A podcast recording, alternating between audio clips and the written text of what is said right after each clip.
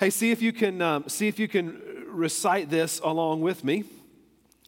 Some trust in chariots and some in horses, but we trust in the name of the Lord our God. That was our memory verse. By the way, let, us see if you can get the, the reference. What is it? Psalm 20, verse 7. Good job. I'm proud of you. That was great. Are you serious? oh, now I know why I'm proud of you. uh, thank you. that was our memory verse for this past week um, in our Experiencing God study that we're working through. And, and I hope that you are committing yourself to this study. If you bought the workbook, keep going. Uh, this study has been meaningful for me. In the past when I did it, but it's, it's meaningful again for me as I walk with us through this. In fact, I'm every single day, I'm in the same day that you're in. So I'm not going ahead at all. I'm, I'm right there with you. In fact, several times in the morning time that when I've been doing it, or maybe evening time if I don't get to do it in the morning, I've been sitting there thinking, I wonder who else in our church is right now studying the very same thing that I'm studying. And, and that's really encouraging to me um, to be able to think about the ways that our church is together studying um, what it looks like to experience God. Um, the verse is there on the screen for you. I'm going to read it again. It says, Some trust in chariots and some in horses, but we trust in the name of the Lord our God. It never ever ceases to amaze me how I can so easily trust in myself, or maybe trust in the people around me, or trust in the, in the systems, in the comforts that I've built for myself, over trusting in the Lord. In other words, I trust in those things rather than trusting in the Lord. Psalm 20 was written by David. And if there's anybody in this time period who understands what it looks like to win a battle, it is David. He was a man of war. In fact, God would not allow David to build the temple to God because he was a man who had blood on his hands. That was going to fall to Solomon later on. But God knew that David was a man of war. And as a man of war, he knew what it looked like to win a battle. He knew that the strategy and the resources coming together in things like chariots and horses gave one army an advantage over another army. And because of those resources and those strategies, it was more likely that the one army would win the battle over the other army. But there is something that is vastly more important than strategy or resources. And David is clear there that trusting in the Lord will win the battle. Now, this past week, when you would have been studying um, through this, this series, what you would have found is that we can rely on our strategies and we can rely on our resources. Um, and you know what? We might do okay in life. In fact, we might would work through life with those resources that we build up. And you know what? Things are not too bad. We have a pretty good life. As a church, we can put together the best ministry plan. Um, we can raise a ton of money for good causes like our mission houses. We can hire the right staff, the best people to carry it all out. But if we trust only in those strategies and those resources, then all of that is for nothing because God wants to do so much more than we could ever do in our own strength and our own power. That's part of what we talked about this past week about how in our own power, in our own daily life, where we trust ourselves, we're not relying on God for anything. And we often wonder why is God not doing anything of eternal significance? And why do we not see people saved around us? And why is this not happening or that or that or that? And it's probably because we're in the way of God and we're relying on ourselves rather than relying on God to work. Now, I've got, I've got one of my kids who do something that absolutely drives me up the wall. And I'm not going to tell you which kid. Um, I will tell you it's a boy. Um, there's no girls to choose from, it's only four boys. But um, sometimes we'll be walking, and, and, and, I think particularly of a couple of years ago when we went to the zoo, and um, this kid absolutely had to be in the front of whatever we did. And so he didn't know where we were going, didn't know what pace we were going to go at, but he had to be in front. And always it starts out with this kid, he's right here beside me when I'm walking, and then he moves up a little bit. And it's not long, and he moves from being kind of front to the side to front. And the problem is, he doesn't know where we're going, and he doesn't know at what pace I want to move at. And so I inevitably, every single time, fall all over him. And here's why because as he's walking, he's looking around at everything else going on around him because he cannot be like here, okay? He's, he's all over the place. And as I'm walking at the pace in which I know we need to walk to get to the place that I know we need to get to, he gets in the way because he doesn't know those things. But yet, as I think about this, I wonder, I, I wonder how frustrated the Lord gets when he's got something that he wants to accomplish, something that he wants to do, and he wants to use me to do it, yet he can't do it because I insist on being in his way. I'm like Colton. Whoops, I said, I said his name there.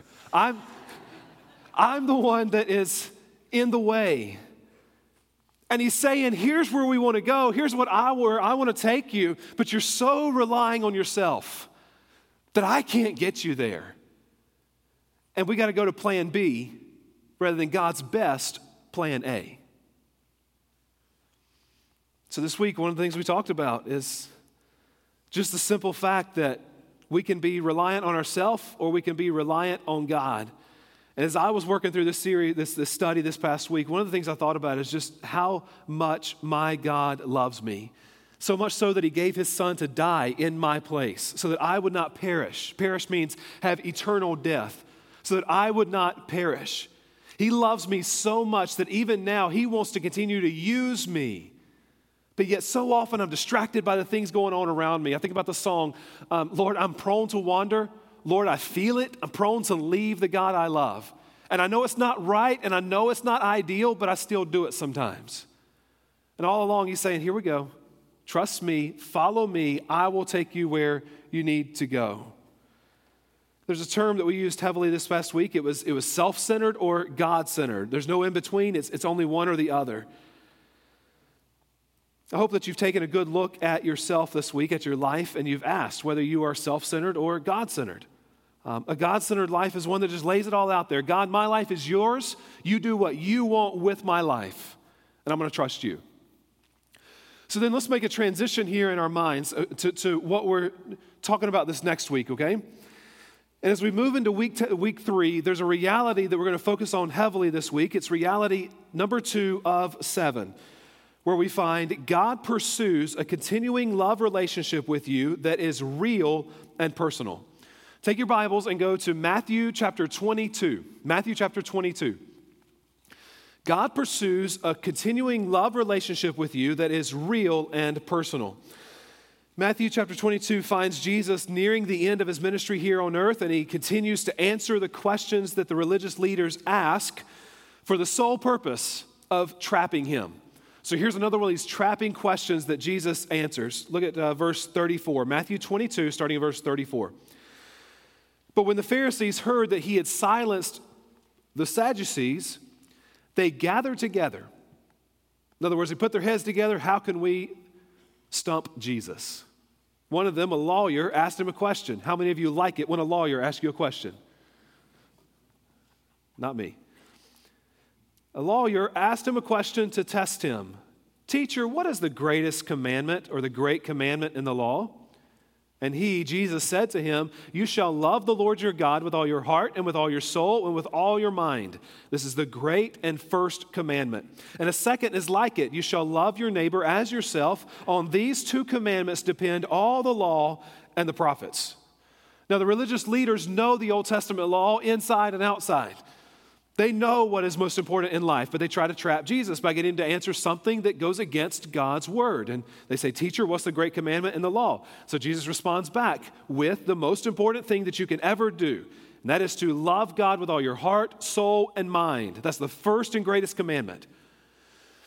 That reality of that being the greatest commandment has not changed in the least since Deuteronomy chapter 6, when God gave this command to Moses and the Israelites. It hadn't changed when Jesus repeats the command again.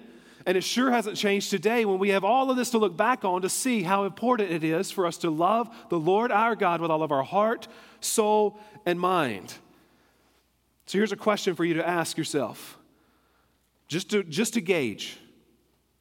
How am I doing at following God's command to love Him? Have you ever thought about it being God's commandment that you love Him? Did you ever think about that? God, the creator of the universe, the supreme being in all the world, the one who sustains us, who has saved us, his commandment is that we love him. And I want to be honest with you for a moment. I, I think oftentimes when we, we think about that question, how am I doing at following God's command to love me or love him? How am I doing at that? I think there's a lot of times that we turn to what we do as evidence for our love for God rather than who we are. Jesus is speaking to a group of people who, would, uh, who were very religious. They're the religious leaders of the day. They would have followed all of the rituals and the ceremonies. They would have been staunchly firm in the authority of God's word, particularly the, particularly the Pentateuch at the beginning of the Old Testament. They would have held tight to the traditions of the faith. They would have been the first to volunteer, or if they didn't volunteer, to volunteer someone else to do the good deeds that needed to be done. They would have been the most religious people on the face of the earth. And if they lived in our day, Winston-Salem, 2022, particularly Salem Baptist Church, here's how this might have played out. They would have been the first to tell you that they're a faithful Baptist. They would have been the ones who attend church every single time the doors are open. They would have fought for the authority and the purity of God's word. They would have held tight to the traditional practices of the, of the Baptist faith. They would be the first to step up to the plate and serve in a specific ministry. They would have been the most faithful religious people that you would ever, ever meet. The problem is that being a religious person and truly loving God is two completely different things. I've told you the story before of a missionary uh, many years ago who was ministering in a desert region and one of the ways that he would serve the people that he was ministering to is that he would go into the city and he would bring barrels of water on his wagon out to the different villages that had no fresh water. So he would go to the, to the city, he would bring water to one village and then go to another village and then go to another village and he would provide clean water for all of these villages. Well, one day he goes to the city, he gets the water that he needs, he gets to the first village. He leaves the first village to go to the second village, but he never arrives. He never gets there. One day passes, two days pass. At the end of that second day, the, the second village sends out a search party to find this missionary, and they find him where he has died, sitting beside his wagon in the middle of the desert. They get his body, they take it back to the city, and, and they take it to the doctor so that he can look at it and figure, try to figure out what in the world happened. And, and after the best autopsy that he could perform, he says, This man died of thirst. The problem is his wagon was full of water, of clean, fresh water that he could have drank at any point. This man died of thirst. Everything he needed to stay alive was, was within his reach, but he failed to drink. And listen, a lot of times we are that guy. We come to church, we give our money, we do religious things, but we never drink. Sometimes we're motivated by guilt. Sometimes we're motivated by self righteousness or emotionalism. Sometimes we're motivated by friends and family. They go to church, so I should go to church. But we never drink, we never taste and see the love of God. But a love, a love relationship with God is based on tasting and seeing and experiencing the heart of God. It's abiding with Christ in a deeply personal relationship instead of simply holding on to the basic tenets of a religion. It's a relationship over religion. And here's how you can tell the motivation of your heart right now.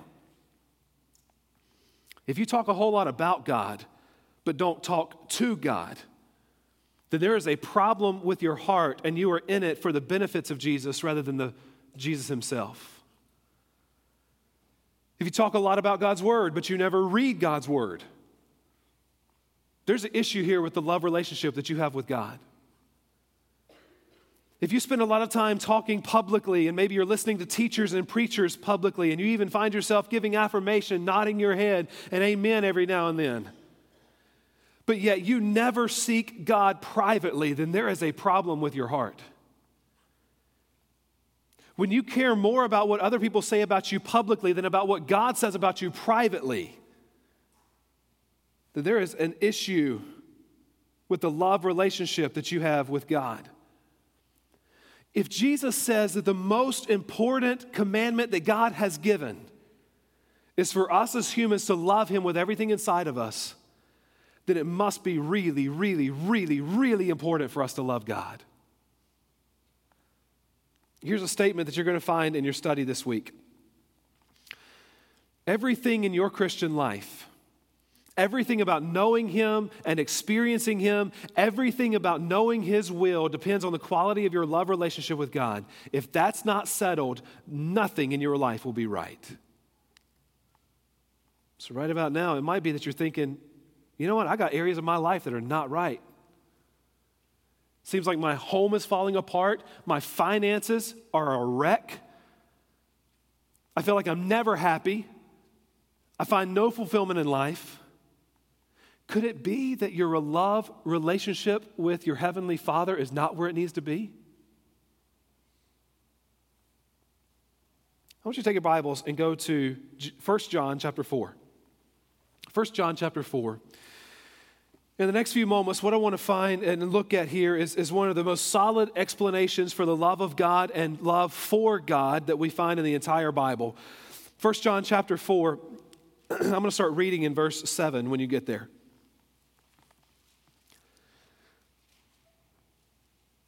John says, Beloved, let us love one another. For love is from God, and whoever loves has been born of God and knows God. Anyone who does not love does not know God, because God is love. In this, the love of God was made manifest among us, that God sent his only Son into the world, that we might live through him. In this is love, not that we have loved God, but that he loved us and sent his Son to be the propitiation for our sins. Beloved, if God so loved us, we also ought to love one another. No one has ever seen God. If we love one another, God abides in us, and his love is perfected in us. Now, you have your handout with you. I would encourage you to take that out and fill in the blanks as we go through this. But I would argue that a right love relationship with God hinges on four things being true in our lives. And these are things that we find from the passage we just read. Number one, we realize that God Himself is love. We realize that God Himself is love starts off there Beloved, let us love one another, for, for love is from God, and whoever loves has been born of God and knows God. Anyone who does not love does not know God. Catch this, because God is love. If you want a definition of love, look at God, because He is love. How many of you think love is confusing sometimes? I've been married 12 years as of this past year. I'm not, no, this past week. I know when my anniversary is, I promise. 12 years, and, and that doesn't hold a candle to many of you and how long you've been married. But I feel like the longer I'm married, the less I feel like I know and understand love.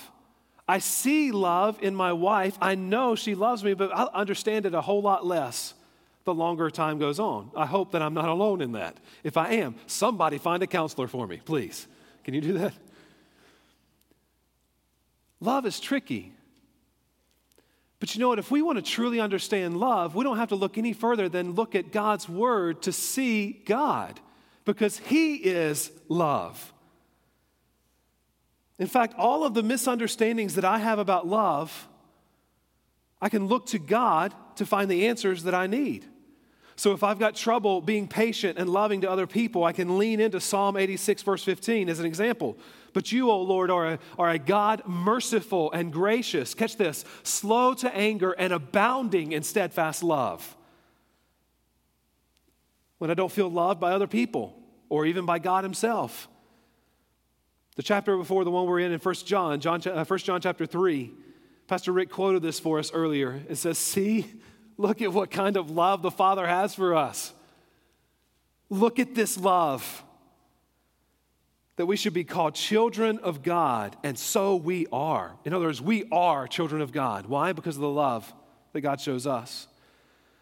Uh, when, I, when I feel like I don't have any value in myself, I see that God is love simply in the way Galatians chapter 2, verse 20 says that He loved me, and what did He do? He gave himself for me. And this is just scratching the surface on understanding that God is love. There's a whole lot more that I could share with you, but for sake of time, I want to hope that you get the idea God is love. Next, in understanding this love relationship with God, it's important that we have a deep understanding of God's love for us. Do we have a deep understanding of God's love for us? Verses 9 and 10. In this, the love of God was made manifest among us, that God sent his only Son into the world so that we might live through him. In this is love, that not that we have loved God, but that he loved us and sent his Son to the, be the propitiation for our sins. And we know that God is love. Uh, John clearly outlines that for us all throughout 1 John. But we've also got to understand that God has a love for us that goes beyond anything that we can imagine.